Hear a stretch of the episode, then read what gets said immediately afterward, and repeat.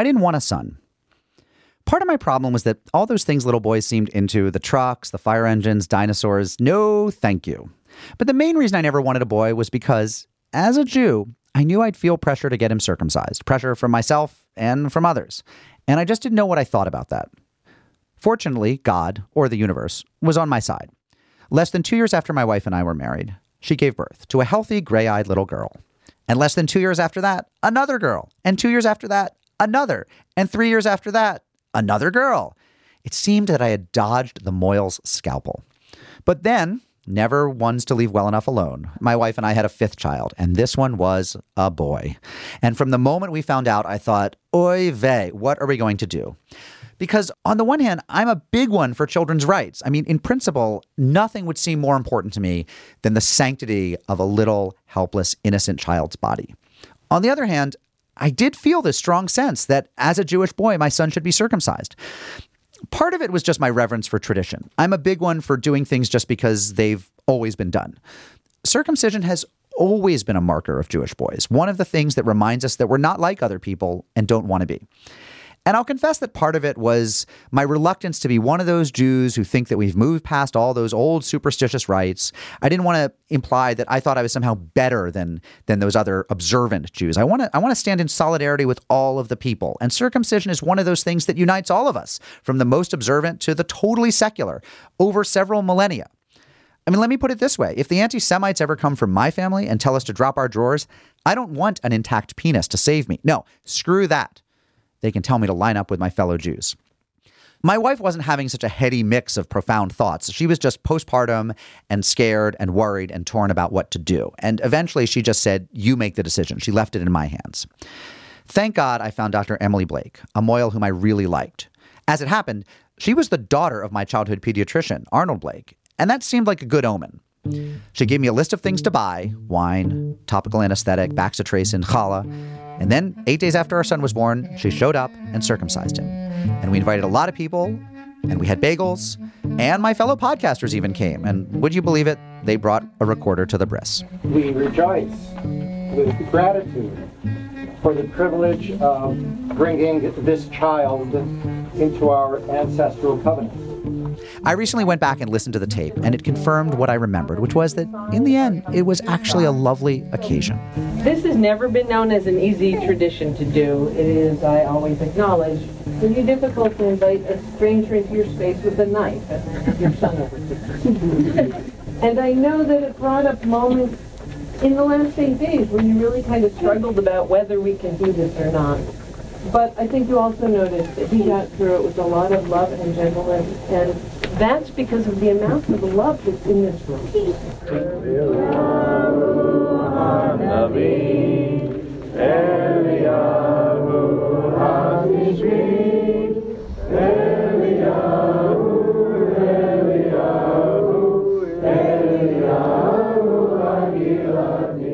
Now, as for our son, you don't hear his voice on the recording at all because, would you believe it? He slept through the whole thing. So, is this a story of all's well that ends well? Well, mostly. But it wouldn't be completely honest of me to stop right there. The story goes on. A couple days after the bris, I opened David's diaper and saw a kind of unusual amount of blood. And I started to panic. What if something had gone wrong? What if he was infected? I looked everywhere on his body. I couldn't figure out what was going on. I thought, what if he gets gangrene and loses his penis? I mean, these things do happen. Every year, somewhere around the world, a few circumcisions go wrong on Jewish boys and on Gentile boys. I think some of us have heard the horror stories. As I looked for where the blood was coming from, I finally realized it was coming from his belly button, where the umbilical cord had been cut. And as other dads and moms know, it's pretty common in the week or two after a baby is born for there to be some bleeding from the belly button. And I thought, phew, penis okay. But the next day, I found myself kind of short of breath. I was walking through downtown New Haven, and I had to sit down and, and, lean against a building and kind of put my head between my legs. I was having a panic attack.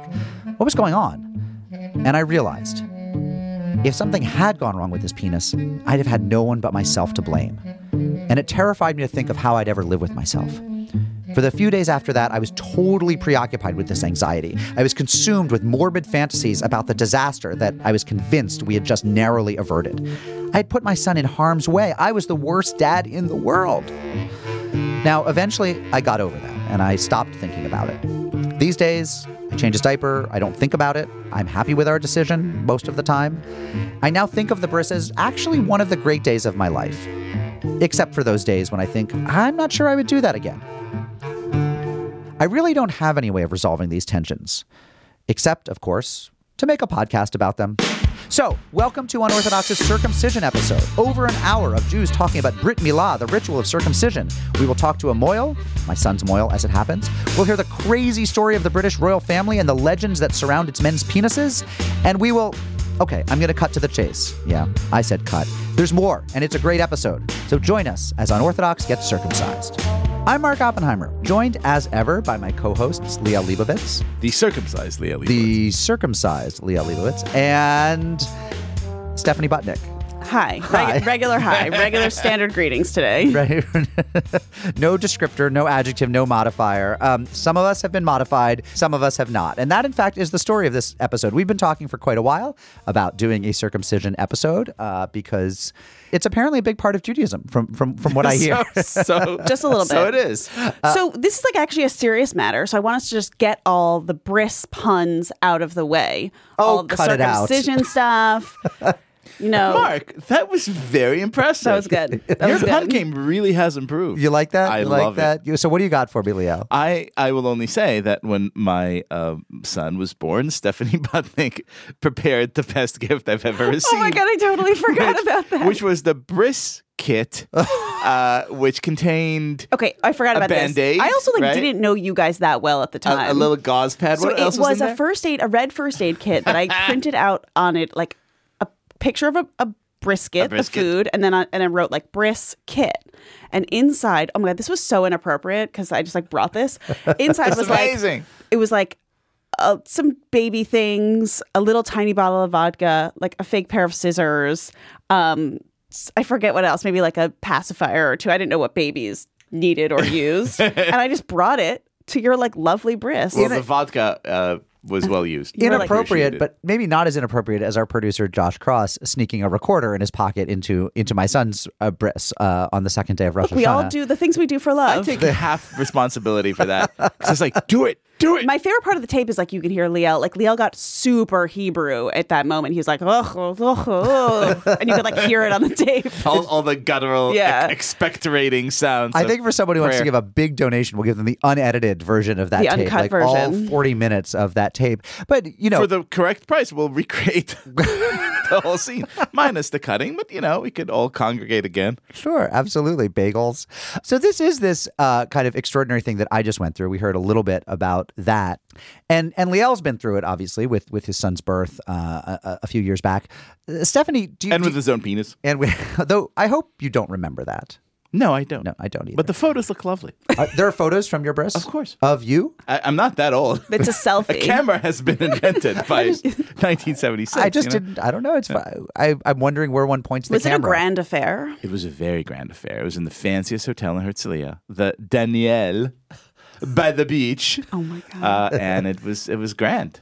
I love that. But Stephanie, you're in some ways uh, the outsider to this conversation. Um, Indeed. wait, as I discussed, from the moment that Sid and I were expecting our first child, it was something I thought about. I don't know that I'd given too much thought to it before that, but it has now lived in my life for a dozen years as this thing that I think about periodically. Do you think about it at all? Well, it's amazing. No. I did not think about it. Every time it's sort of come up on the show, I've dodged it because I'm just like, whatever. You know, I the I've been to brisses growing up. I remember one of my first like really specific memories of a briss was my cousin, one of my cousins' briss in Boston, and I remember going to it and then realizing I was like kind of sitting up front, and I was like six or so, I don't know what the math was, but I just remember thinking like, oh, this is a weird thing that we do. But the amazing thing is that the bris is something that like for the most part you never think about.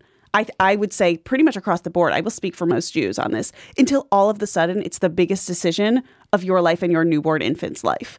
I mean, I have a lot of friends who are starting to have kids, and it's like all of a sudden, towards the end of the pregnancy, you're like, oh shit, I have to find a moil. I have to like do this huge thing. And it's it's something that I don't think we contemplate day to day in our lives till suddenly it's this massive thing that we have to do.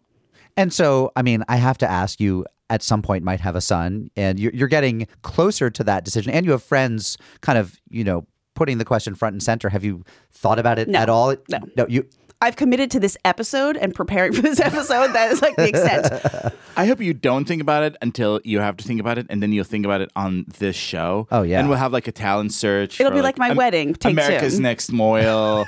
like we'll have just a whole thing to choose. The it would be great. But so I assume like this is not something that is present in the day to day lives of most Jewish or non Jewish men who have been circumcised, except for, you know, like the fringe few who say it scarred them forever and ruined their so life. there is this very strange movement of people called intactivists. I've interviewed, uh, I've interviewed, and, and we should be we should be clear here that um, I'm, by the way, 85% sure that they came up with like the punny name first, and then it's like, what could that movement be about? ah, penises.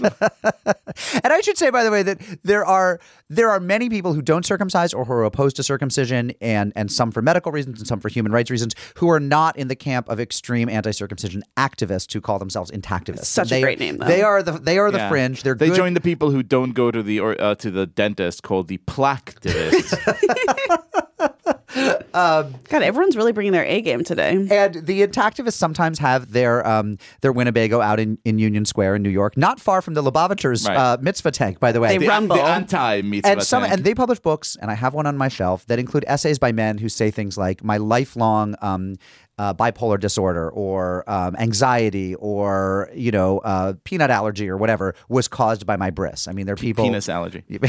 there are people with you know who and there's there's clearly I think some um, you know if you meet them there's they don't seem well uh, but I would say that except for that community of people who will say that that they have encoded it they've encoded a certain amount of trauma in in their penises and brains um, most men no you never ever ever think about it and and so um, you know for me I like you was sort of gobsmacked by parenthood in that sense Stephanie but I mean Liel did you ever have a thought when you knew you were going to have a son See, this is this is really, I think, when faith kind of comes in. I don't think about how different the ways we see the world actually are on the sort of like you know ontological. you mean the three of us the three of us, yeah, or or you know people in general on the sort of like deep ontological level until a question like that comes along. Because for me, not only was it never a question that I dealt with for more than three seconds, but the notion that it might be a question, while intellectually I understand completely, emotionally I respect it, but it, really I think calls to the fore the difference between really going through life. Forget like observance, right? But like going through life as, as someone who's primarily motivated or moved or geared towards faith, right? Because you know, for me, the, the the essence of of what we have going on here is you On know, this the- podcast? on on this podcast, on this planet, is, is love of God and fear of God. Uh, but it's all very Him oriented. I mean, at no point do I assume that I even have the right to question this commandment. Uh, it's something that we're told to do, therefore we do it. Uh, doesn't mean we don't get to think about it. Doesn't mean we're blind or dumb about it. Doesn't mean that we don't kind of analyze it or reflect upon it. But all that is in retrospect. I mean, all that is sort of commentary on the main act to which we're completely beholden. It is interesting because when we were all growing up, um, the vast majority of American men, Jewish or Gentile, were circumcised, and there was this period of fifty or sixty years where that was the case, from sort of the early to mid twentieth century until Right. pretty much yesterday. And so in America. Uh, in particular, for white males, uh, for white and and for white males born in hospitals, circumcision was the norm. And all of a sudden, sometime around last Tuesday, um, a lot of the circles in which we travel, which is to say the you know the the Whole Foods shopping circles, circumcision ceased to be the norm among Gentiles and include and and among a lot of Jews, and we're very quickly moving back to that place where it's going to be like, holy cow, you have a Jewish penis. That's a strange thought for me. Yeah. I was trying to think about this and whether I'd whether like the issue of circumcised versus uncircumcised was ever anything that like came up among my l- girlfriends. Like if w- that was something we chatted about. Basically, I, in in preparing for this episode, I did you know as a journalist does. You um, did your research. I texted my friends and I was like, was this a thing we ever like chatted about? Was this a thing that ever came up when you were describing someone you were dating or someone you had, you know, spent the night with? And it kind of was and wasn't. Like, I don't think it, the best answer I got from an unnamed friend was it's more of an aesthetic thing. If you are used to something, then anything new is always a surprise. I also got it's really hard to tell the difference. Then I got a, there's a whole like group text chain that got you know Ste- that says Steph, just look it up. and then I got a bunch of diagrams of the difference. Um, someone sent me this one. Oh They were like, it's the turtleneck, and I think it to, to listeners at home, Stephanie's holding up her phone with a diagram of penises, cut and uncut. Well, I just didn't want to Google it. I mean, the other thing that kind of baffles me is this. This is a really joyous. Not to sound like you know a person who's kind of standing in the street corner and rambling, but like this is a really joyous mitzvah. This is this is a great occasion. This is a celebration of welcoming a son into the Jewish people, and the fact that even those of us who choose to do it uh, have so opened the door to the kind of anxiety narrative, right? I, I get that it has elements to it that are You'll, you'll acknowledge that. At the same time, every single fucking Jew in the history of Jews, Jewish male. have Well, that is- done this. that every is the Jewish interest- man have done this. That is So- the interesting thing about the the radical anti-circumcision people, where they talk about you know it creates trauma and it does this. It does. It's like wait a second, we actually have we we, we can run this study because there have been several thousand Some- years, some- some thousands men of years. to, who've had this done, who by and large are not you know dysfunctional underachievers.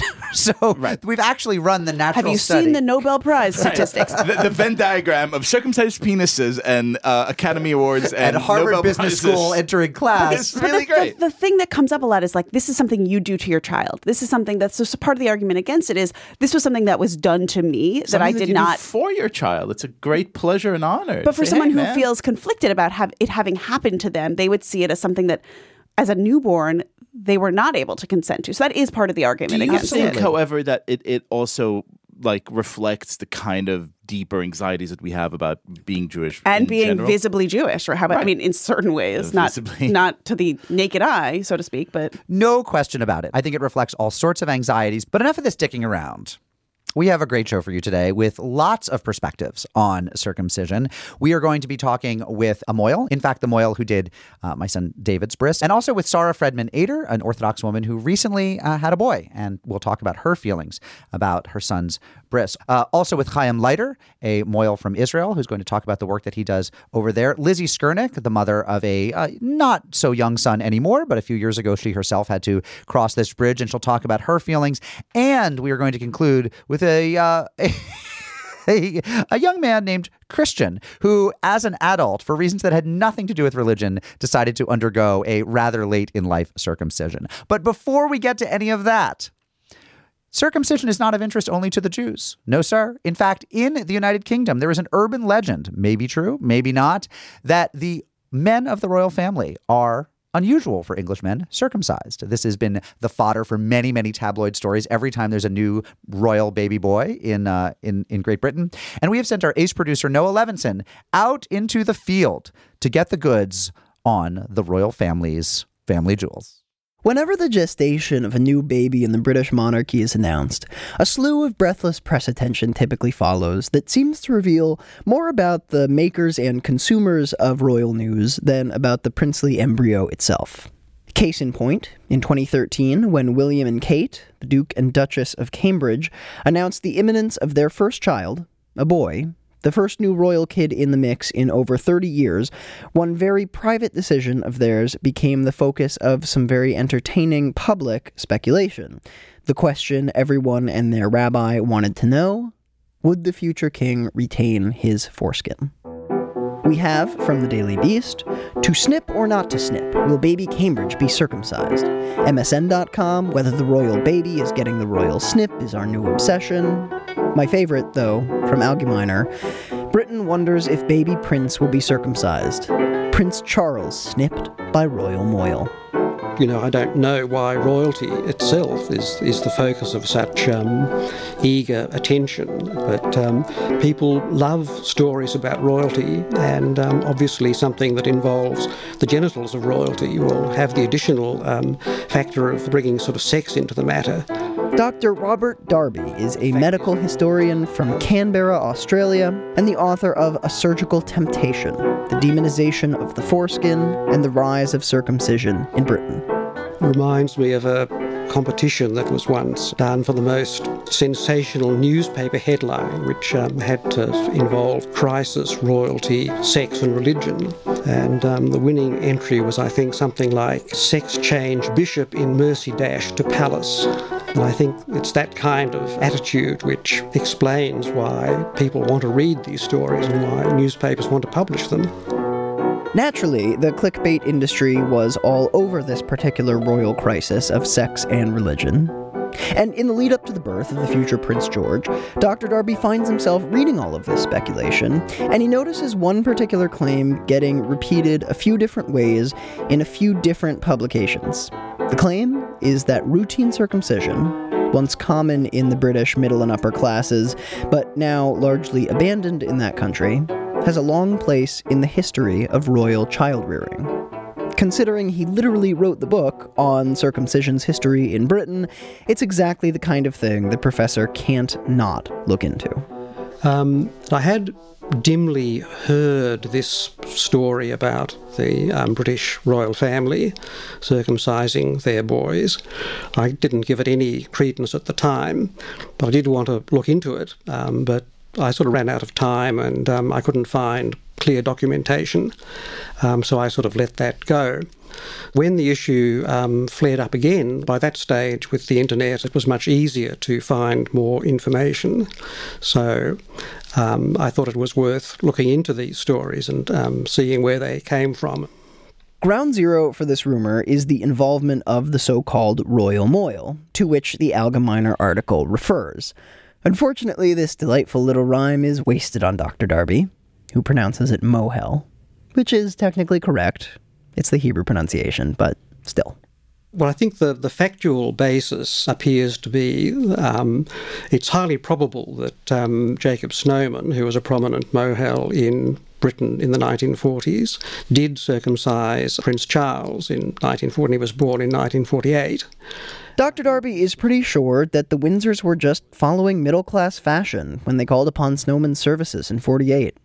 It was a time when circumcision was still somewhat popular in Britain, and lots of affluent Gentile families used moils, who were more experienced in the procedure than a typical surgeon. And Snowman was London's most prolific moil. So prolific, in fact, that many of the people writing these articles, passing along the rumor of a royal circumcision tradition, were circumcised by Snowman themselves. You know, a little claim to fame. Writing in the Telegraph, a columnist named Harry Wallop who was actually done by Snowman's son Lionel, described the circumcision tradition as a royal quirk since George I brought it over from Hanover when he became the King of England in 1714. Dr. Darby thought this sounded pretty unlikely on its face. Like a king from Germany was going to be the one to start allowing the Jewish mark of difference to be left on royal babies? Really? Apparently, Wallop's source for this factoid was a 2012 article in Haaretz, the Haaretz article attributed the claim to Geoffrey Alderman, a scholar of British Jewish history, and claim to fame, any guesses? Circumcised by the royal moil, Jacob Snowman. So when we contacted him, he explained that he'd been given this information by a former professor at um, Oxford called um, Cecil Roth back in the 1960s when he was a um, when he was an undergraduate there. Roth, who edited the Encyclopedia Judaica, died in 1970. In a correspondence with Darby, Alderman says he'll try to track down a source for this claim, besides the conversation, but he never provides one. Without any documentary or any kind of other evidence, we don't think that professors of history ought to be making these kinds of statements on the basis of a very vague recollection of what an elderly Don said like 50 years ago. In his exhaustive research, Dr. Darby found another progenitor of the royal circumcision myth, the British Israelite movement, which I had not heard of, but which is exactly what it sounds like a crackpot racial theory from the 19th century that attempted to frame the British people as the direct descendants of the ten lost tribes of Israel, in a sort of predictably white supremacist effort to concoct a grandiose genealogical history for the people of Britain. It's not that any serious person in 2013 was still trying to push the British Israelite ideology, which was a fringe belief even during its heyday. But what did persist is the rumor that Queen Victoria was a believer in the theory, and even thought herself to be a descendant of the biblical King David, and so that's why she started having her royal males undergo the royal snip. Again, it's a line of reasoning that doesn't make a ton of sense on its face. British Israelites didn't follow Jewish practice. They didn't observe Shabbat or keep kosher, so it doesn't really follow that they would circumcise their boys. And for another thing, there's just about no evidence to support the notion that Queen Victoria actually believed this stuff. She kept extensive diaries, you know, which are now public record, and in the 40,000 pages we have available, there's nothing about King David or the British Israelites. Yet still, the claim appeared and seemed to take on a life of its own when a medical doctor and circumcision advocate named Edgar Schoen wrote about it in an article for Moment magazine in 1997 and then again in his 2005 book, in which he proclaims himself America's number one expert on circumcision. Edgar Schoen is the key figure in how the certain Victoria story became widely disseminated.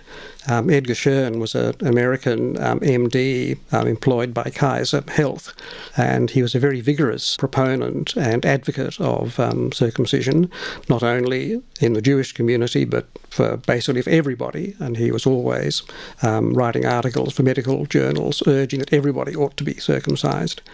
When Darby contacted Schoen for a source on the Queen Victoria claim, it also turned out to have come from a private conversation, indirectly gleaned from the Royal Moil.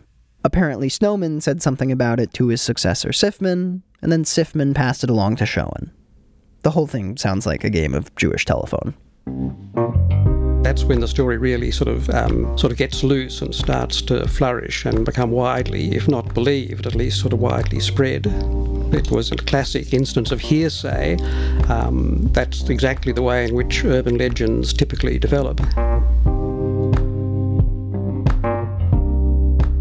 In his article, Taking Down the Rumor, Darby concludes that the legend of a royal circumcision tradition is, quote, creative inflation deriving largely from stories told and transmitted informally among elite members of the Jewish community, beginning with Snowman himself. What strikes me is how much this conclusion has in common with what Darby wrote about in his 2005 book about how circumcision came into the British mainstream. Apparently, Victorian doctors, famous for their repressive attitudes on sexuality, got it into their heads that Jewish boys were less likely than their uncircumcised peers to masturbate. In fact, it, the, the, it was the Jewish doctors who assured the, um, the other British doctors that this was the case. Remember that at that time, masturbation was regarded as a very serious matter. It was not only regarded as immoral, it was regarded as physically harmful. So the Jewish doctors said, well, you know, Jewish boys, you know, don't do this, so you should follow our practices and they'll be okay. Looking at Jewish practice, you can kind of understand why a rumor like this might have been believed. The Talmud does expressly forbid masturbation. And as Darby points out in his book, Rabbi Elazar's teachings prohibit men from touching their penises even when urinating. Better to have bad aim, they say, than a bad habit. Of course, there never was any proof that Jewish boys actually did masturbate less, nor, if they did, that they owed this self discipline to their being circumcised. But when I asked Dr. Darby why Victorian Jewish doctors would have been so eager to pass along this canard, he sounds, well, circumspect. Well, no, no, I, I, I don't really have any um, views on that, I'm afraid. And uh, why is it, do you think, that the Jewish community um, would have been so proud of uh, Dr. Snowman for his role in the the circumcision of Prince Charles and the the idea of a tradition of circumcision? Well, I, I, I honestly don't, I can't really answer that question. I think that's more a question perhaps that you could answer. Um, I can speculate, in fact, more than speculate on the motives of later people who the the figures who later propagated this story. But as for the original feeling of pride, I think I think it's a natural a natural feeling that the that that um, uh, it would be a good counter against um, discrimination and anti Semitism to have this kind of connection with the British establishment. So I think it's a natural um, sort of feeling. If you haven't already guessed it, Dr. Darby is one of academia's foremost critics of circumcision. Which might help explain why he went to such great lengths to knock down a couple of ill sourced rumors about a royal circumcision tradition. As you might imagine, his life's work hasn't done much to endear him to Jews. Well, yes, I've often been accused of anti Semitism, but um, I point out that I'm actually trying to protect the human rights of um, Jewish boys rather than uh, rather than to do them any harm. But I don't I don't um, advocate any kind of um, coercive approach on these issues. Um, and to argue that something is morally wrong is not the same thing as to argue that it should be um, criminalized or anything of that kind. I'm definitely not comfortable labeling Dr. Darby who has, if nothing else, obviously done his homework as an anti Semite. Though at the same time, I'm not exactly comfortable with just how much of his homework seems to be about uncovering the myriad ways in which elite Jews throughout history have perpetuated falsehoods to boost circumcision's reputation. But overall, I'm grateful for Darby's research. It's good work. And the thing is, I can totally see Jews doing this and I get why the myth of circumcising the royals would have persisted in London's Jewish community as a kind of feeble self assurance that they were safe in Britain. Like, don't worry, you know? We're in the inner sanctum. We literally have them by the balls.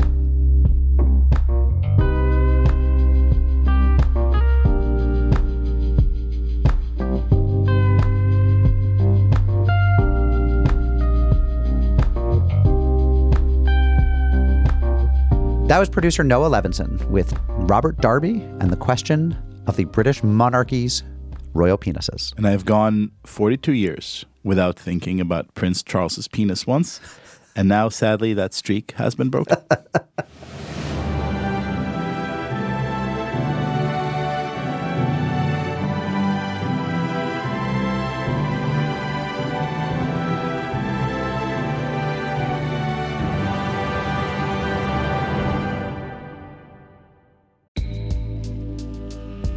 Broadway comes to the 14th Street Y on Tuesday, May 21st. Join us at 7 p.m. for a conversation with cast members from Prayer for the French Republic, the Tony Award nominated Best Play.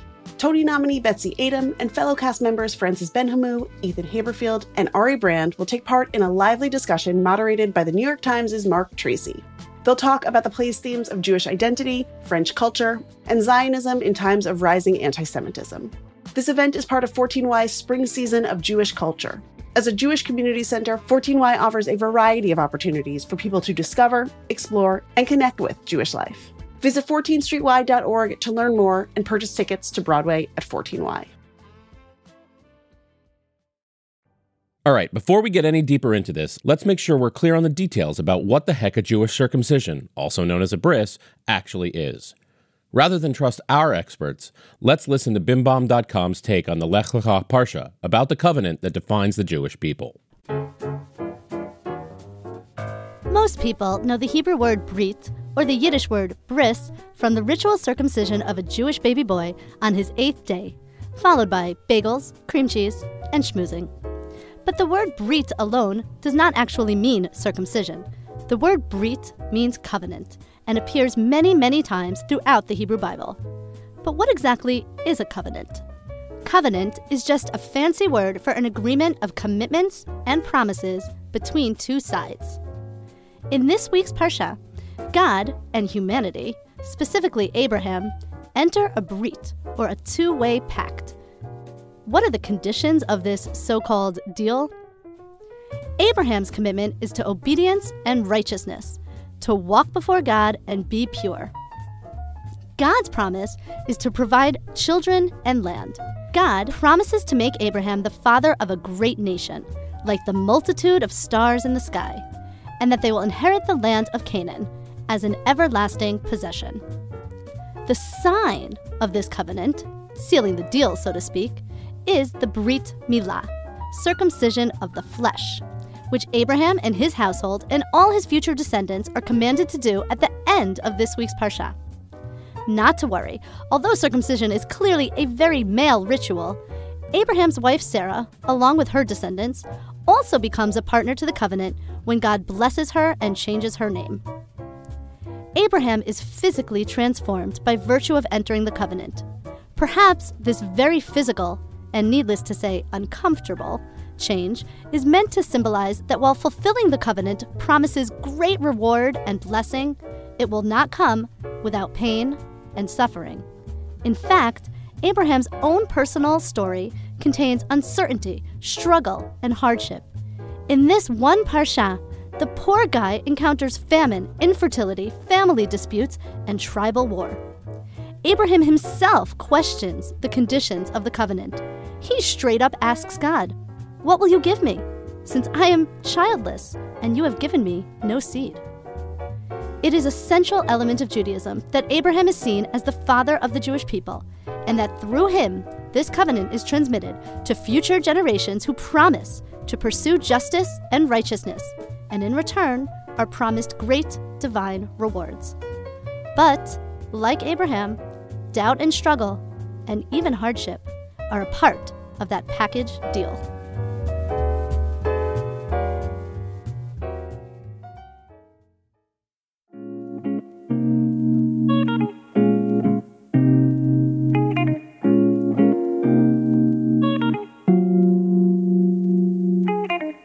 So, you know, circumcision is a very male centric thing. Indeed. Uh, by design. But we thought it would be very interesting to hear the perspective of mothers, of female mohels.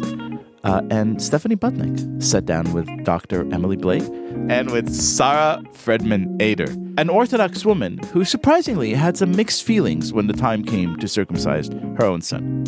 I'm here with Emily Blake, a Mohel working in the tri state area, and a board certified OBGYN and trained reproductive endocrinologist.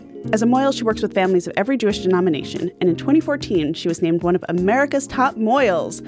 She was the only conservative Mohel and the only woman included on the list. If her name sounds familiar, it's because she was the Mohel at David Walter Oppenheimer's Bris this past fall. I'm also here with Sarah Fredman Ader, who works at the Bronfman Center at NYU. She has thought a lot about this issue and has approached it from both a personal and academic lens.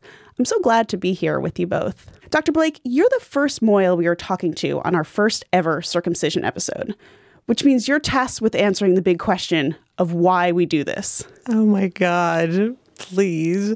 Well, because it says so in the Torah. Isn't that sufficient enough?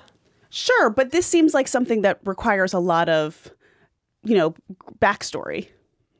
Like why we do this thing to all of our sons. You know, there is no good answer to that. That's that's the hardest part of all is it's just something that's in the Torah that we are told we do. This is our covenant. This is how we know that we are God's people is because God says, I'll be your God. And we agreed that we would circumcise our sons. It is a interesting, perhaps strange ritual. Um, but it is something we have done for thousands of years. I mean, they estimate at least 3,800 years we've been doing this. And yet, I cannot give you a good answer. I could tell you that there's probably some medical benefits from what we do. Um, I could say that the way it's described and discussed and the level of care in terms of health and risks that there must that there might have been um, some health benefits back then that we aren't even aware of today. Because they talk about you know if there if there's a risk of hemophilia like they go through all the concerns about hemophilia and the uh, they're so specific in it. Um, that it would make at least me wonder that perhaps there's something there that we aren't privy to at this time um, that motivated them to say that this was an advantage for men to be comfortable sexually. I, I, I don't even begin to know what it might have been. Um, but that's the hardest question to answer because the only answer seems to be it's what God asked of us. And so is it a commandment? How do we classify it? It's a mitzvah, and it's our relationship with God. And so, of all the mitzvot that have dropped away over the years, this one is one that really has stuck around. And it's the thing that unites, for the most part, like Jews across the spectrum, from the most Orthodox to the most Reform, who don't do anything else Jewish, but they circumcise their child. Why do you think this has such sticking power? I don't know, but it's a really fascinating thing. I get calls from people who are like, I never fast for Yom Kippur and I don't go to synagogue, but I had a baby boy and I want to do a bris. It's really interesting. So we talk a lot about the bris as a mitzvah that is commanded to the father, but uh, what about the mothers? Um, where are they in this story? Sarah, what happened when your son was born? Before I had a son, I thought about circumcision actually um, before I had my son. When I was in graduate school, I received uh, two masters from NYU, and I wrote a lot of papers and did a lot of research on this particular topic. Um, and I remember in my first paper that I wrote, I said. Um, I, I wrote about circumcision, and then I spoke about having a daughter, and and sort of my thoughts about what would happen should I have a son. And I wrote, "There's no question, of course, I'm going to circumcise my son. Um, and I know that mothers get worried because you think it's going to hurt. That wasn't my concern because every man that I've ever met pretty much has been circumcised, seems fine, doesn't remember it. Uh, you know, they give the baby a little schnapps and, and the baby goes to sleep. So that wasn't my concern. Um, and then my son was born and it became much more difficult because I was holding this perfect child in my hand. Uh, that this was how either he was born, this is how God created him. Who am I to pay someone actually quite a lot of money to perform unnecessary surgery without anesthesia? And especially, my son was in the NICU uh, for 36 hours after he was born. So, knowing that he had been through this, that that we had this traumatic event, and then he was fine, and then having someone cut his body, which was so perfect, what became much more difficult. It wasn't the pain that I thought he would experience, but the why am I doing this to my perfect child? Also, to be honest, I had never before like really seen up close what an uncircumcised penis looks like, and I hadn't noticed how dramatically different it is. I think that I'd thought that like it was more of a little cut at the tip, but there's more to it than that. And pre and post his his um, bris, I was really shocked about the the physical transformation, and that was also disturbing to me. The craziest thing is that mothers have to sort of submit their child like eight days after they've just had the baby. When I imagine you're all over the place hormonally, you would just gave birth, and now you basically have to have everyone over. Everyone you know is coming over to see you, to see your son, and to have this thing happen. So, what does it feel like on that day? Well, I had a C section, so I could barely walk. Um, I was very, very tired. I was very overwhelmed. Um, you you get there, and, and often the, the mother goes into a separate room to nurse the baby, calm the baby down. People keep coming in to try to say hi to me, and I'm like, oh, I'm a little busy right now. Um, and then I, you know, I was really not so emotional during the thing itself. Um, I think my, my mother was holding my hand, my mother in law was crying, and I was like feeling guilty about it. And and um, something that that Dr. Blake said before, which was that I don't know, we just do it. For me, I was actually part of me is very grateful that I never felt I had a choice. So I am uh, I consider myself an Orthodox Jew. I am halachically observant, so I do keep Shabbat. I do keep kosher. To live the life that I live, there's no other option but to circumcise my son. I, no other thought could have entered my mind. But had I not been in that community, had that not been important to me, it would be very hard for me to imagine saying, I'm not going to do everything else, but this thing I'm going to do. Well, that, it's because you, you never really thought that you wouldn't do it, mm-hmm. right? Like you were in a world where everyone does it. There was no, had I not done it. My grandparents would have been up in arms. My son would have been embarrassed in his school locker room. There was never a choice. So I'm actually grateful for not having to think about it because the whole thing is very strange to me. So, Dr. Blake, I'm curious how you think women should relate to this mitzvah, which, you know, in so many ways defines Jewish entry into the tribe. How do you explain it to, to mothers who come to you before with questions? The mother is immediately postpartum, and it's a really difficult ritual to do for anybody. It's a, difficult for the whole family, to be honest, but it's most difficult generally for the mother. Um, I had a friend who was a midwife and who had assisted me when I did circumcisions in the hospital as a doctor, and we had done thousands together she had her son. She asked if I would come and do the bris down in Philadelphia. I drove down, walked in, and she looked at me with this like panic in her eyes and practically grabbed me by my lapels and said, I'd rather kill you than let you touch my baby. And it's really important, I think, to honor what it feels like to the mother because she has these incredible hormones just coursing through your body that say, protect this child with your entire being. Those are the hormones that when a child is pinned under a car and you hear the story of a mother picking up a car, that's how powerful those hormones are. And so to then be able to do this with your son is an incredible thing. And the fact that you felt um, that it was preordained, that this was an this was not something you were going to go against, just speaks to the depth of commitment, really, to what we believe. So I think there's something in that about how we really feel about our traditions and our God. The other thing is that for many people, they do struggle. And to me, that is also the essence of Judaism. So there's a way in which, if you're very observant Jewish, you feel like there's no question I'm going to do this. But what you do in that moment is to really struggle in yourself because what you're doing is putting something else before your desires, your really strong, potent desires. The other side of it is those who might be more iffy about some observances who understand that this is a really crucial observance in Judaism, who struggle with it. To me, that's also the essence of Judaism. Word Israel means to struggle. So the fact that you come to this and it's not an easy that it's not easy for anybody, whether you're sure you're going to do it or you're not sure you're going to do it. There's still an internal struggle that feels to me so essentially Jewish. I mean, it's so interesting that brises are sort of a social event, right? You're supposed to invite. You don't actually invite anyone, but people are people are told about it, and they're anyone is welcome. Right, and and I think that that can be a cutting edge, a, a two way sword on that as well. Um, there's certainly a way in which it's miserable to have all these people in your house when you're immediately postpartum. It's miserable to have all these people in your house when you're anxious about what's going to happen. But the other side of it is, and I've done circumcisions for non Jewish couples who just need a circumcision, they had a home birth or something. And I've realized that also having some people in your home can be comfort to you because you're not alone in this moment. And this moment is always a bit tinged.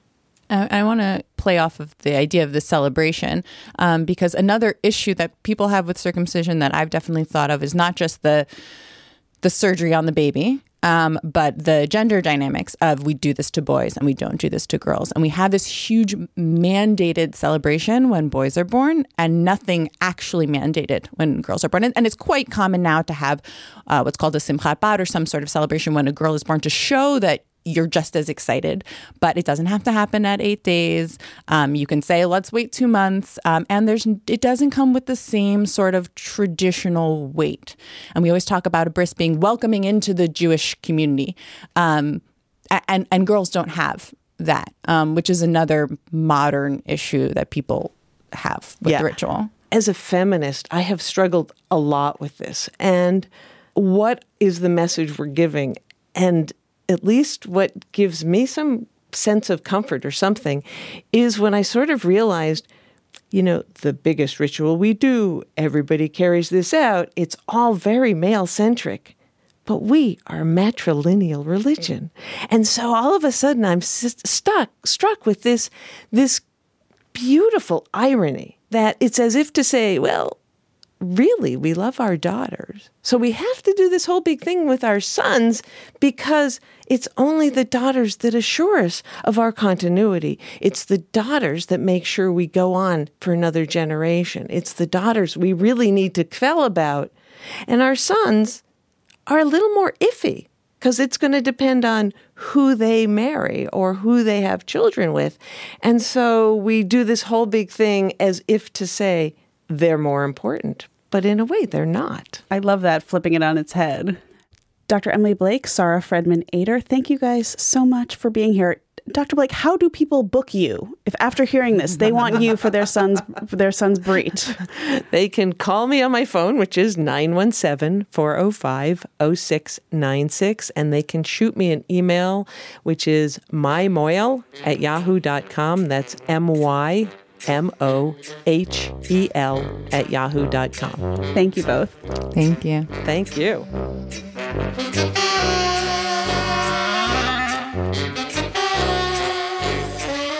Stephanie Butnick, thank you for sitting down with What a great conversation. Dr. Emily Blake and Sarah Fredman Ader. That was terrific.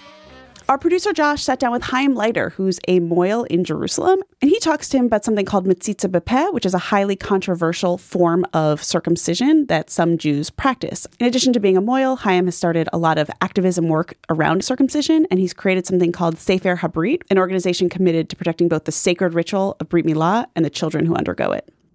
uh, I had a this one case where I got contacted by a father.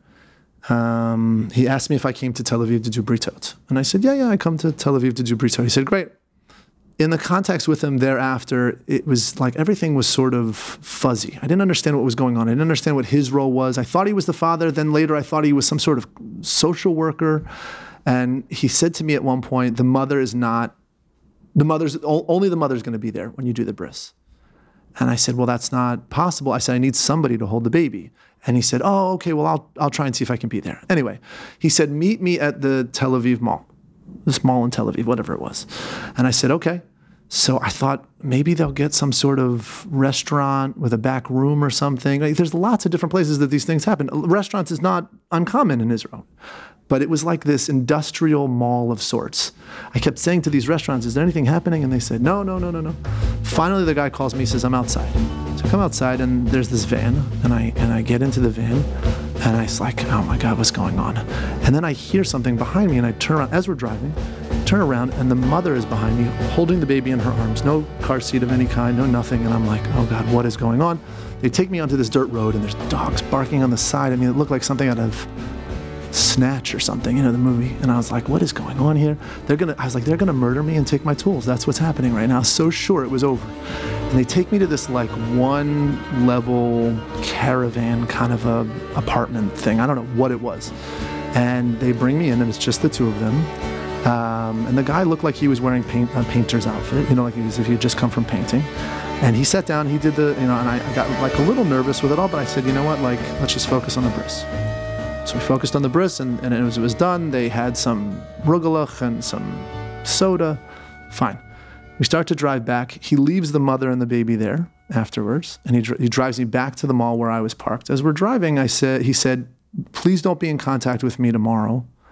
Um, I'm going to be with my kids." So I, I don't know where I got the gumption to ask, but I said, "How did the two of you meet?" And he said, "I was painting her house." And I went, okay. And then, you know, as we say in Hebrew, nafal ha'asimon, like the the coin fell, and I went, "Uh, okay. Even extramarital affairs need a bris. Wow. Yeah, no, like, wow.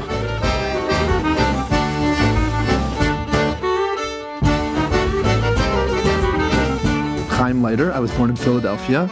Spent time in New York studying for some time, and then uh, made Aliyah, immigrated to Israel in 2007, and then started studying uh, Brit Milah with none other than my dentist. You know, I've been doing it for about 10 years now. It all began. Um, I was at a bris, and somebody turned to me and said, "You know, it's a great source of side income if you're a rabbi because you have all this downtime in the middle of the day." So I started thinking about it. That was the first sort of thought process, and I uh, decided that if there was any way I was going to actually do it, I needed to do the Happy Gilmore version of getting prepped and excited. Right. So Happy Gilmore, if anyone's ever seen the movie, right, steps in front of uh, a, a batting cage and gets slammed in the face with the balls until he's tough enough to be able to be a hockey player. Right. That was his training. That was basically what I did. I walked up and I And watched got slammed every in the face with balls. there you go. There you go. And I wasn't going to say it myself, but I, uh, I basically watched every bris that I could to make sure that you know I could stomach what needed to be stomached. Once I knew I could see it and, and handle it, um, I started doing more learning. And the more learning I did, I just sort of thought it was one of the more amazing uh, vote that we have. So tell me about the first time. Um, oh, the nerves were probably out of the roof. You know, you're really nervous. You're really nervous. I mean, like I, I have nerves every time I do it. I'm going to be honest. Like you, you can't not have nerves when you're doing it. Maybe when you get past thirty thousand or something, some people probably say like it's like nothing, like clipping nails or something. Who knows? But um, but from from my vantage point, I still I think it's a good thing. It keeps you on your toes. But I got there. I was very nervous, um, and I remember uh, the boy was was basically ready. I got him all ready. I you, what you do is you take a cloth and you sort of wrap it around the legs so that his leg, and then the, the sandak, the person who's holding the baby, um, puts his hands on the legs, and so it's like double security. Um, so I got him ready, and I remember I looked and I said, "Okay, this is this is it, big man. It's just me and you." And I, I remember the the cut itself was totally anticlimactic. The cut itself. Um, I expected to be this overpowering, sort of nerve wracking emotional moment. And it, it, and it came to be that what really is doing a brit is what comes after the cut. If you think that that part is an intense moment, then everything thereafter, where you're dealing with bleeding and bandaging and, and, trying to you know stop the bleeding, and people are standing around tapping their toes, looking at you, they just want their bagel. What are you doing? You know, and you're trying to make sure that everything's safe for this child. Right? That's really the intense moment that I've always found. What was amazing about this experience was the the couple. They named the baby Nachshon. Now, Nachshon, for those that know, right, in, this, in the Midrash, is the person who first stepped into the, the sea when the sea split. And he went all the way up until his mouth until he was choking. And that's where mi chamocha and mi kamocha comes from, because he's actually choking on the water when he says the, the, the, words to God, right? And so that was the first person to step into the sea, and he was basically the first person to step into the sea of my uh, work. Here in America, the majority of the Mohalim used a thing called a mogain. A mogain as opposed to a magain. A magain means a shield. Looks like a square piece of metal, but it goes into like a mustache at the top. You insert the foreskin into that magain, and then everything you're going to cut is above, and everything you're not going to touch is below. But a mogain was created by uh, a rabbi, an Orthodox rabbi here in America years ago when he was doing uh, so many britot for Russian immigrants that he could not come back the second day to take down the bandage. So he made, created this object, and what it does is it causes hemostasis, right? Which means there's going to be no bleeding, basically. And when I first saw it years ago, I said, You didn't put a bandage on. And he said, It's not bleeding. And my mind just kind of warped around. I couldn't wrap my brain around what was going on, you know, because every time I do a cut, there's bleeding in doing that, most of the Mohalim in America cut off less than the Mohalim in Israel do. But in Israel, most of the Mohalim, uh, it, it, the reason it's not prevalent there is that the rabbinic organization in Israel says that it's something which is not halachically permissible. So even those who might want to use the mogain feel that they are in the Hebrew it's motzi shem ra. They're gonna they're gonna give them a bad name. Other Mohalim find out that you're using a mogain, they're gonna talk about you and say, hey, he's doing something that's not halachically permissible. Wait, so tell me what that has to do with the Russians? So when all the Russians uh, arrived to America, um, they needed circumcision because uh, th- at the time the Soviet Union was not allowing free expression of religion, and Jews were not allowed to circumcise themselves. They weren't allowed to practice religion. So when they came to America, most of the uh, the, the arrivals were adults who had not yet been circumcised. There was a, a mohel who he had been doing lots of britot for the Russians, and this guy he set him up, which means he put on the magain. Everything was ready to go. And the Russian guy in broken English stuck his hand out and said, like Avraham, and asked for the knife, and he did it himself. I know, I know. that is insane.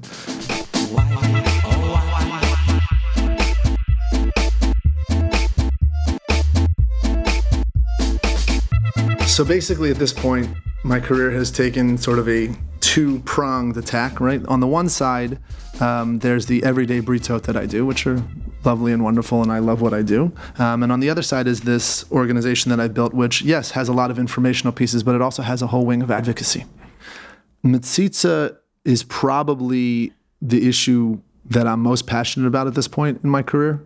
Um, if done directly, where the mouth actually comes into contact with the cut, which is there's a, an element of blood being drawn during the, the, the bris process, um, if there's direct contact between the mohel and the baby, actually nobody's safe. The baby's not safe, right? Because the baby can get herpes or other any other infectious disease, and any dentist will tell you the mouth is the dirtiest place and there's no way to clean it. Every parent should be asking their mohel to do it with a tube because there are a lot of mohalim out there who will do it with a tube if they're asked. But if you don't ask, they're not going to necessarily do it.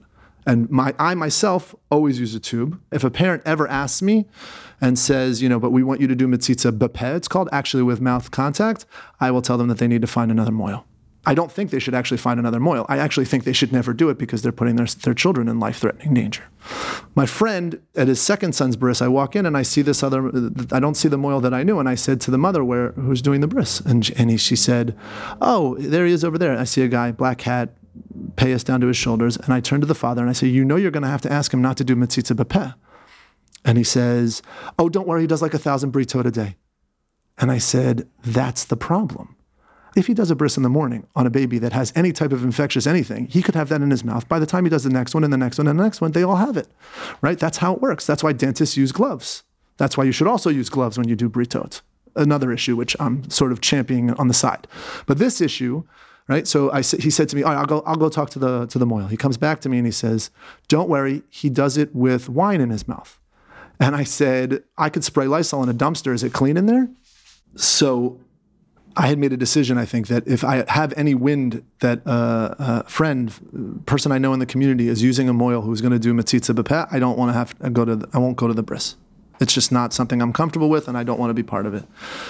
So at that bris itself, um, I stayed. I don't think I ate, which actually is a big deal. You're always supposed to eat at a brit milah. It's like a. They say you're going to be excommunicated from heaven if you don't eat. But I felt uncomfortable with the entire thing, and this was actually part of the the, the whole thing that led to Sefer Habrit because these people basically went to their friends and said, "Hey, um, who should we use as a moil?" And that was it. The person that the friends said, that's the person that they went with, and there was no um, extra checking. There was no anything. And they said, Well, how are we supposed to know? And I said, Well, you go to a bris, you go check him out. You talk to him on the phone, you ask him what he does, and you say, Do you do metzitzah b'peh? And if he says he won't do it with a tube, then you say, uh, especially in Jerusalem, you got plenty of other you know options. So he said to me the next day, my friend, you know, we thought for a second about possibly using you you know, and telling you to do it. But it was five o'clock in the afternoon, and the end of the day was coming, and it's the eighth day, and then and I, I mean, I actually found it on the records after saying this to him, but I said I would have told you to wait till the next day. It's pikuach nefesh. It's you know you're you're you're endangering the child's life.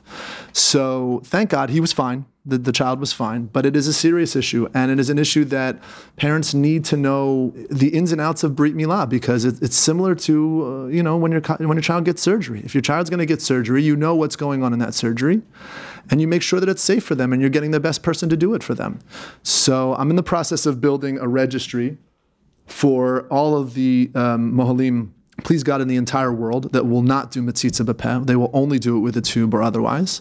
Um, and that will hopefully be on the website sooner than later. And it'll have links, hopefully, to all their websites. And so if you get stuck in a spot where you say, I'm using somebody and I find out the day before that this is what they're doing and I don't want them to do it, which you shouldn't, you can go onto the website and, and find a moil who can do it safely for you. What percentage of of these do you get the phone call from the frantic mother three days before going, I don't want to do this. This is crazy. This is mutilation. Like, yeah. I haven't gotten the frantic, frantic call, but I've definitely had lots of conversations. Um, when I do, when I do have conversations with people, I tend to start you know, even though it's a, I always think like it's the, it's maybe the worst place to start, but I like to get it out of the way in the beginning. When they ask, I say, you know, we do this because God said so. Like that's where it starts. And then we go on to the rest of the stuff, right? And there's plenty of stuff to talk about. There's plenty of medical benefits, which are highly proven, right? The, but when it comes down to it, the best defense I've ever heard for Brit Milah um, was someone said, when you look at a Brit Milah and you look at it locally, right? There's no way that you're not going to think it's mutilation right? It just it's on on the local level you're hurting a child right? You're hurting a child. Who wants to hurt a child especially an eight day old child or even less? He said but when you think about it on a broader jewish spectrum and that this is about the continuity of the jewish people right? And this is how we keep the jewish people alive which i do believe that it is then the amount of pain that this child experiences for that time period is very minimal in the grand scheme of things great conversation with Chaim Leiter, who, by the way, is the son-in-law of our publisher Morty Landau. So we're, we like to keep it all in the family. Little I don't nepotiz. and I don't think I will ever be able to scrub the mental image of that Russian gentleman circumcising himself. No, I if have so Abraham many did it, I do it questions. myself. They're so hardcore. Give me vodka, give me knife. So oh, hard- lordy. So hardcore. I feel so unmanly right now. If my son ever becomes an intactivist and complains about what I did to him, I'm going to say, "Look, man, there are men in there are men in Israel. There are Russian immigrants circumcising In circumcising Russia, circumcises you. themselves." But we don't say there are men in Israel. I'm pretty sure there's a man in Israel. I don't think there's another who did this. Hey J Crew, it is time for some pod biz. Tonight, May 16th, I will be moderating a Zoom conversation with Rabbi Sharon Brous and Shai Held about each of their new books. That's at 6 p.m. Eastern and the final event in my Unpacking the Book series with the Jewish Book Council and the Jewish Museum. This one's on Zoom, so no matter where you are, I hope you can make it. And tonight is actually a doubleheader for me. If you're in the New York area, I'll be at the Marlene Meyerson JCC Manhattan at 7:30 tonight in conversation with Israeli rapper and singer Jimbo J. He'll be performing and there will be delicious Israeli food from Chef Mushka, who made the famous harosets at our Passover pop-up. You can find links to register for both of those events at tabletmag.com slash unorthodox live. We also have some great events coming up for Tablet members in person and on Zoom. On May 16th, Catherine Wolf will be in conversation with Jews who refuse to back down against hostile crowds in various arenas, from municipal buildings, school board meetings, and of course, college campuses. She'll be talking with Club Z's Masha Merkulova, Safe CUNY's Avraham Goldstein, attorney John Kovac, Mel Waldorf, Steve Goldberg, and UNC Chapel Hill student Daniel Stumpel. Also coming up, a warm and intimate Zoom for those who have lost friendships since October 7th. That's on May 21st and will be a great chance to connect and meet new people. And on May 30th, an in person tablet meetup in Washington, D.C., hosted by Tablet's executive editor Wayne Hoffman and Catherine Wolf. That'll be at Char Bar at 6 p.m. You can become a Tablet member at tabletm.ag slash UO member and get more information about all of these events. Okay, back to the show.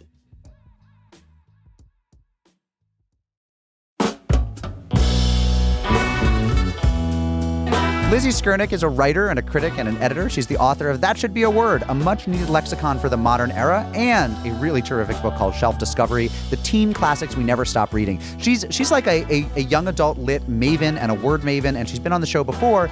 And she also was a single mother by choice. A few years back, she had a son by herself. And we chatted with her and discussed her feelings about circumcising her son. Welcome. Welcome, Lizzie. Hi. Could you tell us a little bit about your decision to have a baby and about Javier? Um, so I decided to have a baby when I was 38 by sperm donor, uh, by choice.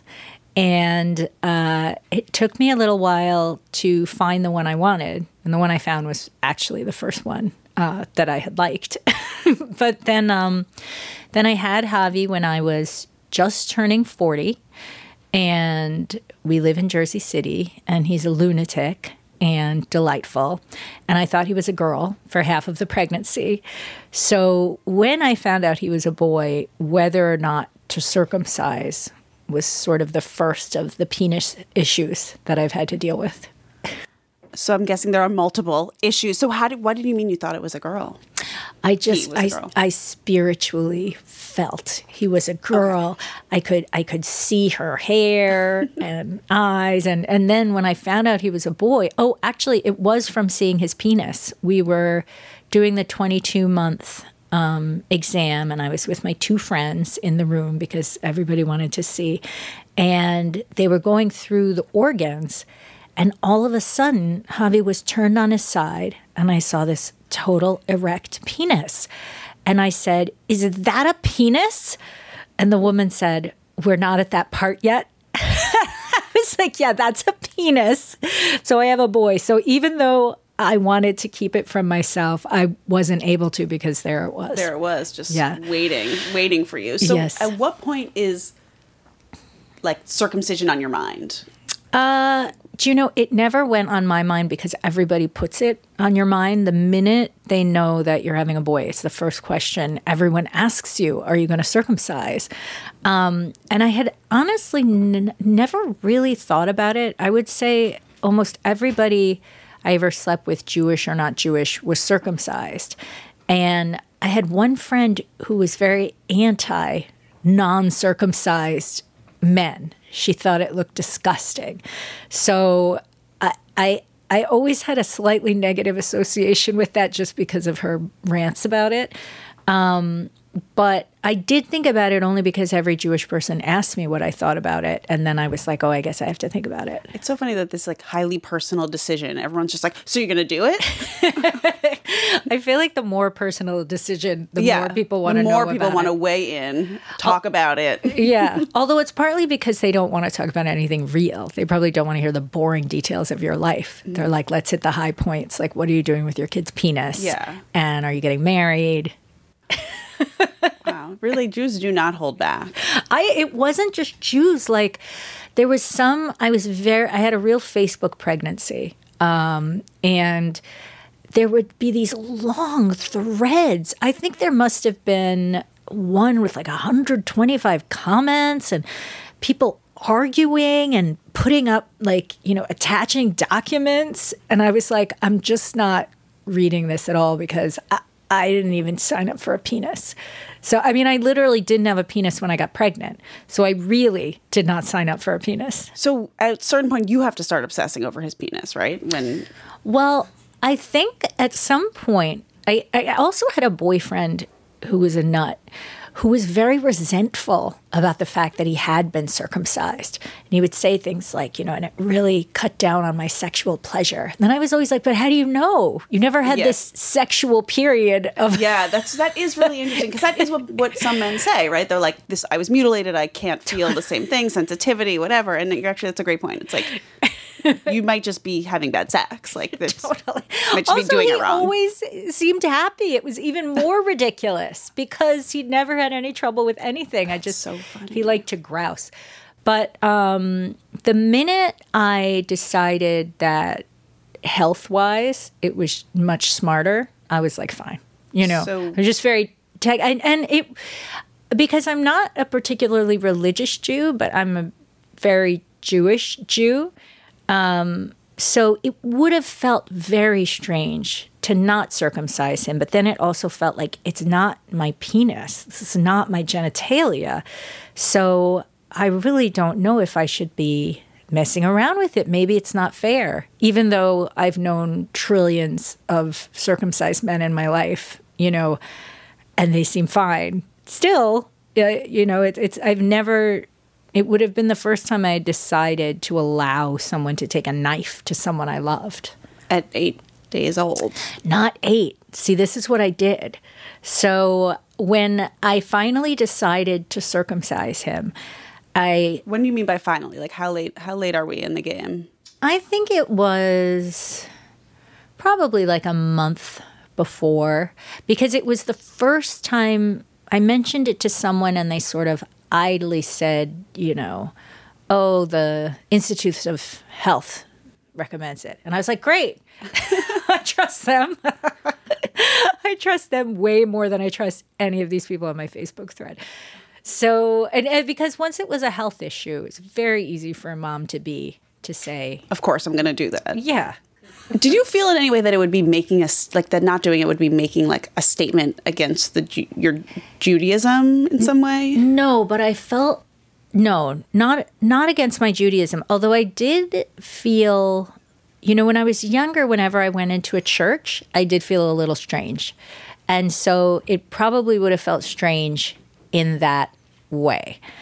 Um, and but I also felt like I would have been making a statement about keeping babies naturally in a way that I don't feel. You know, I was already on medication when I was pregnant. You know, so it was like I don't know what kind of purity I'm trying to maintain here. I mean, I don't really believe. I mean, I do. I try to, you know, not give him hormone, you know, laden foods and stuff. But you know, I grew up on steakums, so I just I'm I'm not really that kind of mom, and I it you know I never figured out the sling, so I feel like I I, I didn't have the strong feeling about keeping things real that other people do. Also, I think I also had a boyfriend. I love how all my penis stuff is through my No, boyfriend. but that's true. It's like for a lot of, until you have a child, this is a very hyper. Like this is only in a sexual. Like it's, it's very Totally. strange. Either way, I was just all I wanted to do was to have it be as healthy for him in the long run as possible. But I did know that I did not want to have a bris because I'm not a religious Jew. My family are not religious Jews. None of us were. And I wouldn't have known where to find a moil in the first place or known what prayers you say over a penis. And I guess I really feel very strongly that the clergy should just stay out of genitalia. Like it. It's like a pretty, you know, seems pretty it's, it's not a strength area for them. and, you know, it, especially with children, you know, it's in a literal, it's very invasive. You know, they can talk about God if they want and how to be a good person. They do not need to be involved in penises and Nothing vaginas. below the waist. Yeah, or Maybe even neck down. Neck down. no, nothing that's not abstract. I would say actually, just keep it abstract. It is, you know, because it's it's like on the other hand, you know, using a moil is a little bit like a menstrual hut. You know, it's it's all of this superstition that doesn't really have anything to do with how we function in the world nowadays. And I would never, ever, ever inflict anything on my son because it was religious um, or because I felt like I would be rejecting something. So did you do it in the hospital? Yes. What I did, the way the way I justified it to myself is that A, my OBGYN was a surgeon, um, as it happens, and also one of those surgeons who loves being a surgeon. And I decided what we would do is do it literally the next morning. And he was born at 815 when he was still in a state of complete chaos, having no idea what the hell was happening, and everything was painful and insane.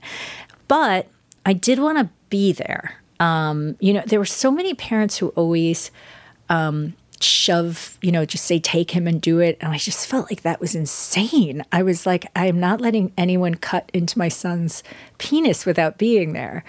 But so I was standing there, and I- I think the doctor um, at first was a little nervous because she thought I was there, wanted to be there because I didn't trust her or something, Mm. which is absolutely not the case. And she had sewed me up the day before, so I Yeah. Like, I implicitly, totally I trust totally you. trust you. You just did We're this to me. yeah, exactly. Um, but then once she realized, and then they asked me, did I want to hold the sugar water? You know, because you drip it into their mouth. And I said, no, no, no, no, I don't need to do that. Um, but then she started to like show off, and it was awesome. She took his penis and inserted these like I almost they sort of look like this microphone stand. It was it, they were sort of you know bat wing bat wing shaped pieces of metal. And she had three of them and then she she just used it to open up the area around the head of the penis so that the skin was sort of separated you know so that the bloom was showing or whatever. And then for like 25 minutes she proceeded to make these. I have no idea what the hell she was doing, but I was like, he is getting the best circumcision that anybody What ever was she had. doing? I don't know. She was doing something, and I watched her the whole time. I mean, but it, whatever it was, it was like a work of art. You know, she was like shaving the artichoke. I have no idea. It it it it did not need to heal at all. Basically, it was almost like pre-healed. Um, but I I swear to God, I think she decided to try out new techniques on him that she had recently mastered just because. And I was totally all for it. But it was great because I really felt like it was the first time I got to ex- be his mom, like experience something with him that was difficult. And even more so than birth, because the birth was actually super easy. So I felt like we had sort of breezed through that. And the circumcision was my first um, act of being a mom to him and making a choice for him. And especially making a choice about something that was not my body, you know, cutting off a part of the body. So I felt lucky about many parts of the pregnancy, but I felt really lucky about the circumcision. Where can we follow you, find out more, pre order your book?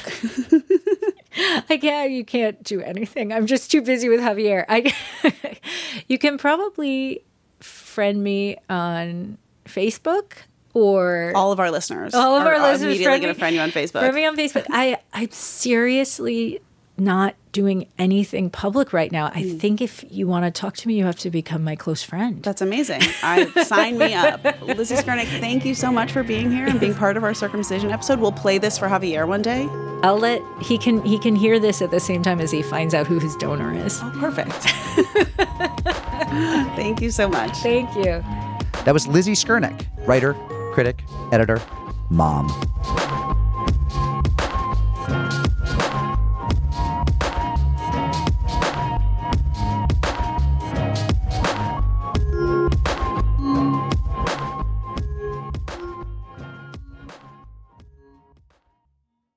All right, Stephanie, Liel. Yes. Oh, yes. There's a lot we got to in this episode, but there's a lot that we didn't get to. And when we do circumcision part part 2 next year, we'll get to those things. But one thing we absolutely wanted to leave you all with was the real life story of someone who had undergone this procedure by choice as an adult, right? Because all the rhetoric is around the 8 the 8-day-old boy this, the 8-day-old boy that. We leave no foreskin unturned. That's right. As it happens, our editor, Sophia Steinert Evoy, knew a guy who you know what? I'm just not going to say anymore. Here's Sophia Steinert Evoy's friend, Christian, telling you about a little episode in his life. Hey guys, my name is Christian, and you're about to hear a story about my penis. I know there's sometimes obscenity warnings on the show, but I just want to give a little extra warning because, uh oh, my story is very graphic. Also, um, follow me on Twitter. My handle is at Uncle Zumba. At Uncle Zumba. Uh, it's like if you had a have you, if you had an uncle who who he did Zumba. Yeah.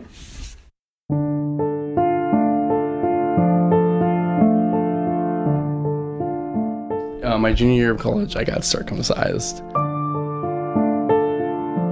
Which uh, isn't when people actually normally do it, um, is what I've heard.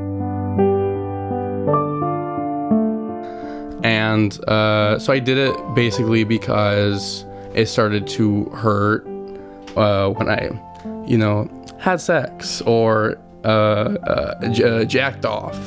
And so, I mean, I, I was like, maybe I need to do it. It's always been a thing that's kind of like been on my mind, like growing up, because I had like a different PP. I've been trying to think of a metaphor to use because I've been trying to think of one for years to sort of like you know visually like indicate like what's going on. But basically, there's just too much. It was. It's like if you if you. Oh, okay. Here we go. I just figured it out. If you put a mushroom in a tube sock, and you put them pull the mushroom all the way down, and then close up the end of the tube sock, and then don't let it out. that's like what I had basically, if you can imagine. But that's a penis. I had that growing up, and I was like, oh, this is like weird, but it's like ultimately works out fine. And then my freshman year, this thing happened that was crazy, where I was like, um, it was Halloween weekend at uh, Vassar College, and I had a, a guest over, and we were like trying to like you know go at it or whatever. And working up to this period, I've been trying to like you know because I knew this wasn't like the standard penis based on like you know seeing them around, um, just in the wild like mine, uh, and so up until this Halloween weekend night, I've been kind of trying to like ease it out, you know, steadily, like see like if I can get like the mushroom out or whatever. And it just wasn't. It was kind of happening ca- casually, and then so fast forward Halloween night, I'm hooking up. Basically, what happened is the mushroom came fully out of the tube sock, but turns out the tube sock was really tight, and it couldn't go back in. And then so the person kept trying to be like, "Let's keep going," and it my it hurt so much. And I was like, "Oh no, no! What if we didn't?" Like I was trying to like not to say like, "Oh, I'm in massive pain" because it was like a first hookup, you know, because that's like a big faux pas to be like, "I'm dying." And so I just was like, "What? Let's lay down for a little bit. Like, let's, let's oh nap. Let's take a nap." And then so we take a nap, and then the next morning, wake up. She's like gone, and then I'm like, "Oh, I hope my problem is gone." And my the mushroom not in, and it is uh, gigantic. I'd never seen it so big in my life. I was like, "What's going on?" And it hurt so much. And then I mean, I grab my phone and I Google like just all my symptoms. Penis hurts, huge, giant mushroom. Sorry, I'm I'm gigantic. And then ever all it was like all the worst results you can imagine. Like it was like your penis will fall off. Like actually, like not like speaking hyperbolically. Like it said your dick will fall off. Like if you don't fix this.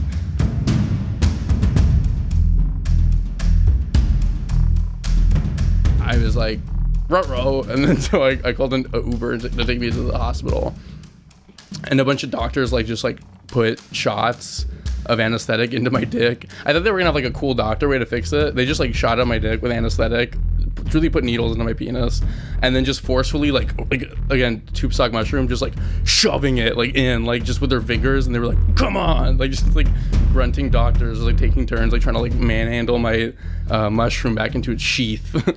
it still hurt. you know, you think you get needles in your dick and it's like it's not gonna hurt at all. Fully hurt still. And then so, so that kind of made me think, oh, you know, maybe something's wrong with my dick.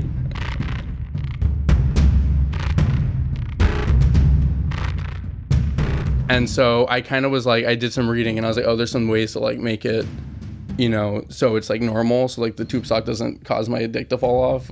And so I started trying to like kind of like stretch it and just you know just edge basically was like the directions online it was just like edge a lot.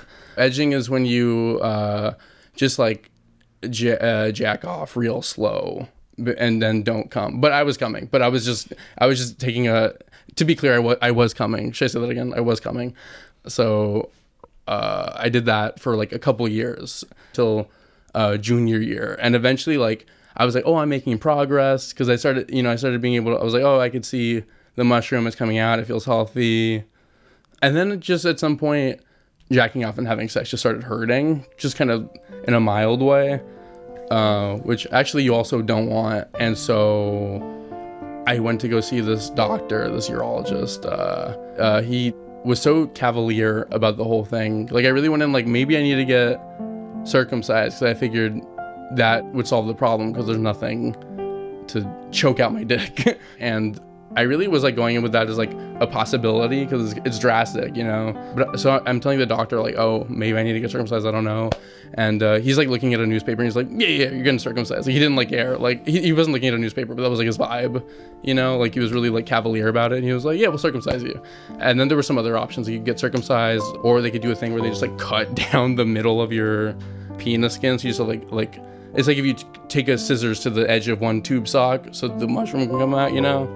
And so I was like, oh, that's insane. I don't want to have like a weird flappy. I mean, I don't know, maybe people have that. I'm sorry. But it seemed freaky. So I was like, I guess I'm getting circumcised. It was like that or use a bunch of creams. And I was like, this just seems easier. And also culturally, you know, I feel like the media is like being circumcised is like cool, you know? So I was like, I guess I'll get that like look.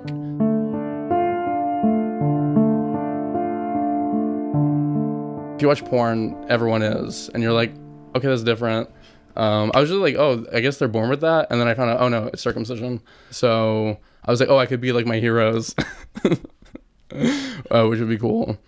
Uh, I was like, I I guess I'll go for it. The doctor seemed so chill about it. Like I was like, I guess he does them all the time, which it seems like he did, because he just it was like nothing to him. It was like you it was like you asked if you could use the bathroom, and there's like a substitute teacher, and he was like, yeah, whatever, like like so casual, and I was like, okay, for sure. And so I was like, okay, I'm gonna get it now, and like set a date to get circumcised, like at school.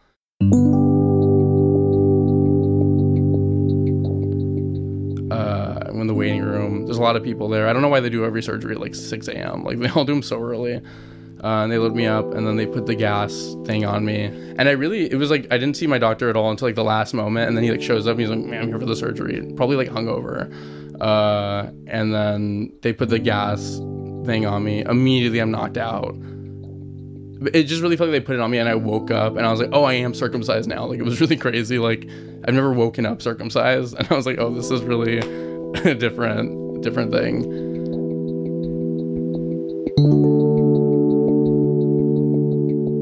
And I go home, and I'm just bedridden uh, for like a week. So it was like a lot. I, I felt very bad during it. I didn't realize how much of my self worth was predicated on having like a functioning dick. Uh, not that I was gonna use it, but I was just like, it'd be nice, you know. I just felt like really walking around like I was like a ghost. Like, you'd be like, oh yeah, yeah, you just got circumcised. Like it was such a weird thing to be like, oh, what's wrong with you? And then it, it's like this whole conversation about like your dick. I felt like a grandma. I don't know why, but I was like, I feel like I'm eliciting strong grandma energy. Oh, grandmas don't wear these, but for some reason this made me feel like a grandma. But I uh, couldn't wear pants. Any, you know, that was like a nightmare pants. Uh, just anything touching like like first it was like I had these like open stitches in my uh, holding my penis together, and then just the head was very sensitive, just like so many nerve endings just tucked away in a nice little cocoon for just 21 years, and we're just like bare and screaming like at every moment. Uh, and so if it like swung into anything, I was like ah, like it was really like paralyzing. Uh, and I just like walked very slowly, trying to like maintain like it was like it was like having trying not to move a pendulum at all, like trying to just keep it like you're walking around the pendulum's attached to you. But uh, because of that, I didn't wear pants, and I wore a uh, like a not a sarong, but I had this Delta Airlines blanket that I use like a sarong. I can just wrapped it around me, and it was all I could wear. And uh, so I just walked around the apartment with like a shirt and like this little like sarong on all the time, and uh, it was a lot. It, it was it was funny also because I would tell people and they'd be like what? And I'd be like I know. Like when I tell them I'm, I got circumcised. And uh, oh and then I it was cool because my teachers were really cool about it. I was like hey by the way I'm not going to be in class. Uh, how to get circumcised? And then they were all like oh you're fine. Like like really like there's like no way he's making this up they were like all right you're set dude like really like gave me the slack which I was like fucking thank you it looks good, which is cool. It isn't like all like fucked up because I was really scared. I was like, oh, my dick's like fucked up for a while because it had been like healing for so long. Um, it is different. Uh, like it is like sex used to be like I go in, I'm like pow. It's like all my like you know nerve endings on my head are like on edge, like every hair is standing right up, you know. Um, and it, it's for sure like less sensitive. Uh, so when I have sex, it's kind of like it's interesting. It's still good, but it's interesting because it is like there's a level of me being like, oh yeah, like like like I have to like kind of amp it up. Like I'm more into it than I am.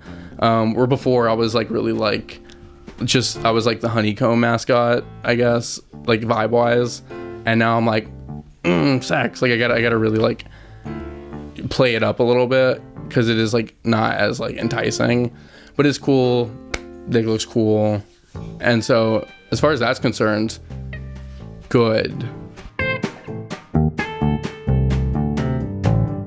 I don't really wish I was circumcised as a baby just because I didn't really like know about my condition and things were like sick. Like I feel like it gave me a good frame of reference for like like I'm sort of like Blade in that I've walked like on both sides of the foreskin, you know what I mean?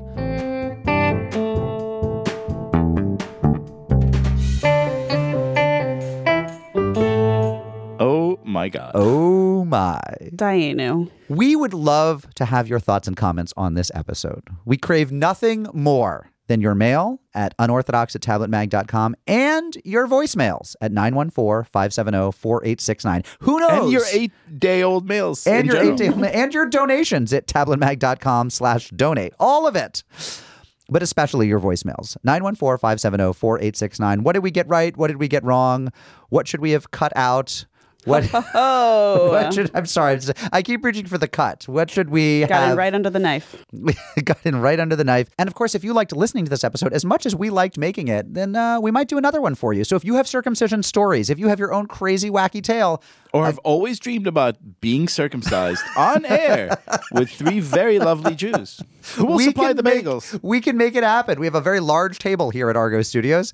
914-570-4869. Tell us your feelings, your hopes, your dreams, your aspirations, and how we can get you on next year's circumcision episode.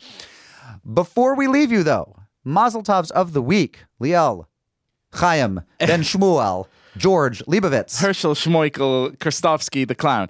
Uh, yeah, you know this is this is classic because this is the circumcision episode, Mhm. uh, and I want to extend a hearty Mazel Tov to wonderful, excited, blushing new parents Robin and David Morrison, who just welcomed Miles Jacob into this world. So Miles Jacob have a rocking bris. Welcome to the Jewish people. Robin and David Morrison, much mazel tov from all of us. Stephanie Butnick, have you a Mazel Tov? Speaking of new additions to the world, I want to send a big old mazel tov to Russ and Daughters, which just opened its latest expansion in the Brooklyn Navy Yard. There's a huge production plant and also sort of a an area where you can eat and you can watch the bagels being made, you can watch the babka being made, and you know you can't have a bris without Russ and Daughters. So By the way, when it comes to brisses, if I can find a good mohel, I would really like one of the counter people at yeah. Russ, Russ and Daughters. If anyone could cut something this thin, That's true. That's the person I want with my son's penis. and it's like it's perfect because you actually get them for the bris, and then they stick around and they slice the the fish for you with a right? different knife. Absolutely. And uh, while we're talking about new additions, we go we go from uh, a truly profound one, you know, a- an actual Russ baby Daughters? to a to an appetizing store, and I'm going to throw in. Um, a, a new used bookstore is coming to New Haven. I want to give a mazel tov to Sam at Gray Matter Books, which opens this week on York Street, right near the corner of Elm. It is going to be a, uh, a wonderful addition to the New Haven literary scene, and I hope that all of you driving New York to Boston or passing uh, by 90, the 9195 corridor hop off and buy a book at Gray Matter Books. I'm, I'm not on his payroll. I'm, in fact, quite the opposite. His money's not flowing to me. In fact, my money is going to begin flowing to him. So mazel tov to Gray Matter Books. And eight days in, you'll just go and cut all the ends of all the pages. Unorthodox is brought to you by Tablet Magazine on the web at tabletmag.com. You can get our newsletter by writing to unorthodox at tabletmag.com. Put newsletter in the subject line. You can give us voicemails. We want them 914 570 4869. We often come to you live to book us or to advertise on our show.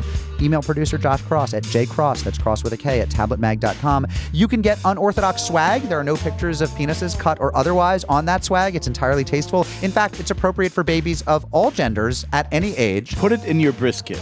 Put it in your brisket. There are onesies. Go to bit.ly slash unorthoshirt. Follow us on Instagram and on Twitter. Join our Facebook group. Our show is produced by Josh Kross with associate producers Shira Telushkin and Noah Levinson. Our editor is Sophia Steinert Evoy. Our artwork is by Esther Werdiger. Social media intern is Elazar Abrams. Our theme music is by Golem, online at golemrocks.com. Our mailbox theme is by Steve Barton. Rabbinic supervision this week by Rabbi Mark Katz. We come to you from Argo Studios where everything begins uncut and ends up cut. Ooh. Shalom, friends.